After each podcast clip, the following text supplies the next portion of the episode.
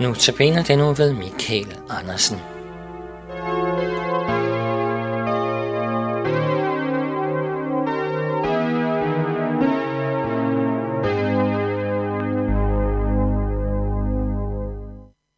Vi skal i dag læse fra Isaias bog, kapitel 6, og vi læser de første syv vers, hvor der står sådan her. I kong Usias dødsår så jeg herrens side på en højt ophøjet trone, og hans slæb fyldte templet. Serafer stod omkring ham. De havde hver seks vinger. Med de to skjulte i ansigtet, med de to skjulte i fødderne, og med de to fløj de. De råbte til hinanden. Hellig, hellig, hellig er herskars herre. Hele jorden er fuld af hans herlighed. Deres råb fik dørtapperne til at ryste, og hus fyldtes med røg. Da sagde jeg, ved mig, det er ude med mig. For jeg er en mand med urene læber, og jeg bor i et folk med urene læber, og nu har mine øjne set kongen, herskars herre. Men en af seraferne fløj hen til mig. I hånden havde han et stykke glående kul, som han havde taget fra alderet med en tang. Han berørte min mund og sagde, Nu har dette rørt dine læber, så din skyld er fjernet, og din synd er sonet. Lad os bede. Hellige Gud, tak at vi får lov at komme til dig på trods af det, vi har gjort.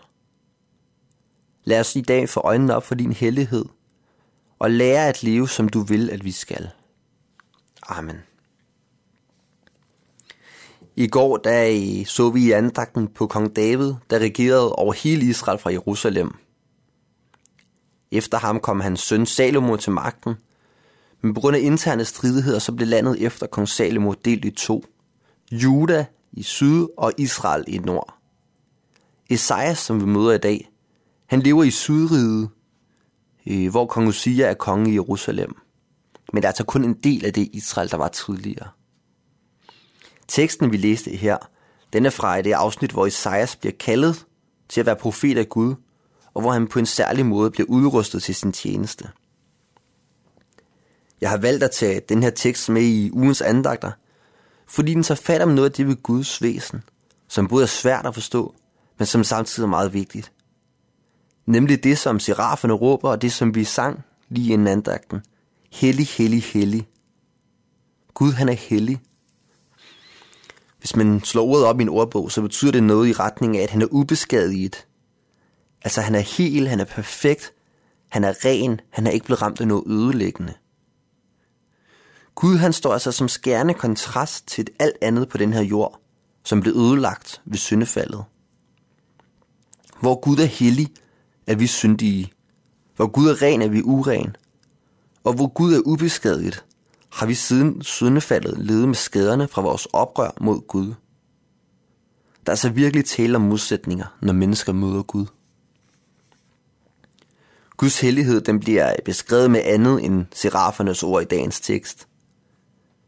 Det første, jeg synes, vi lige skal stoppe op for, det er et lille billede, vi får af Guds hellighed, som faktisk ikke er et billede, men netop det, at Guds udseende ikke bliver beskrevet, det fortæller os noget om Guds hellighed. Esajas, der får lov at få det her syn, han ser templet, han ser tronen.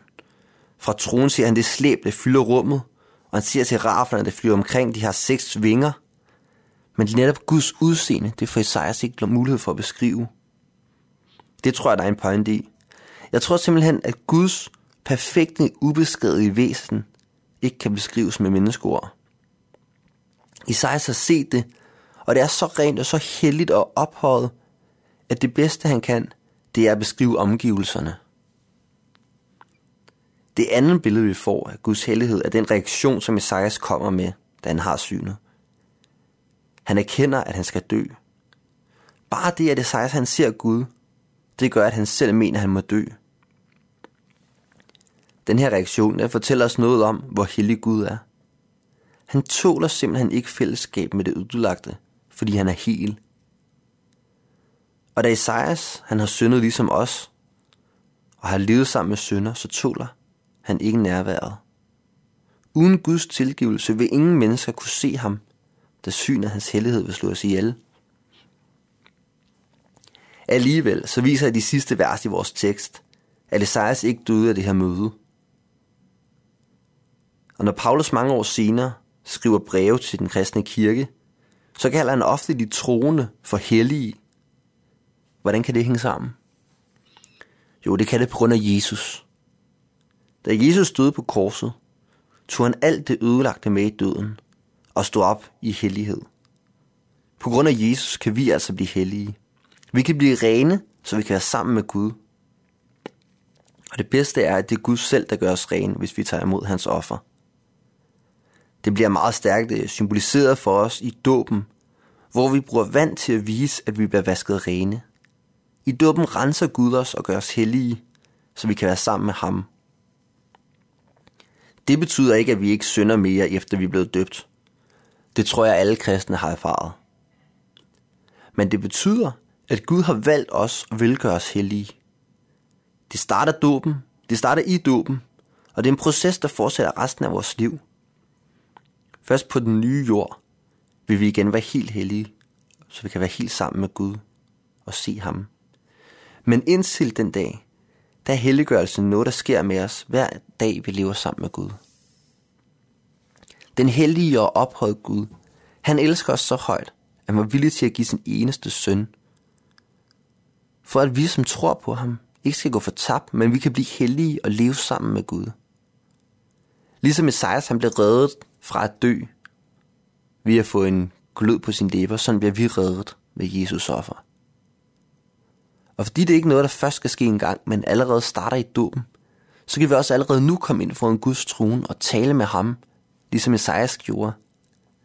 Det er det, der, det er det, vi gør, når vi beder til Gud, og når vi lovpriser Gud. Tak, hellige Gud, for at du har vasket os rene i dåben, og giv os muligheden for at komme til dig. Vi beder dig om, at du må fortsætte med at hellige hver enkelt af os, så vi kommer til at ligne dig, Herre. Vi priser dit hellige navn.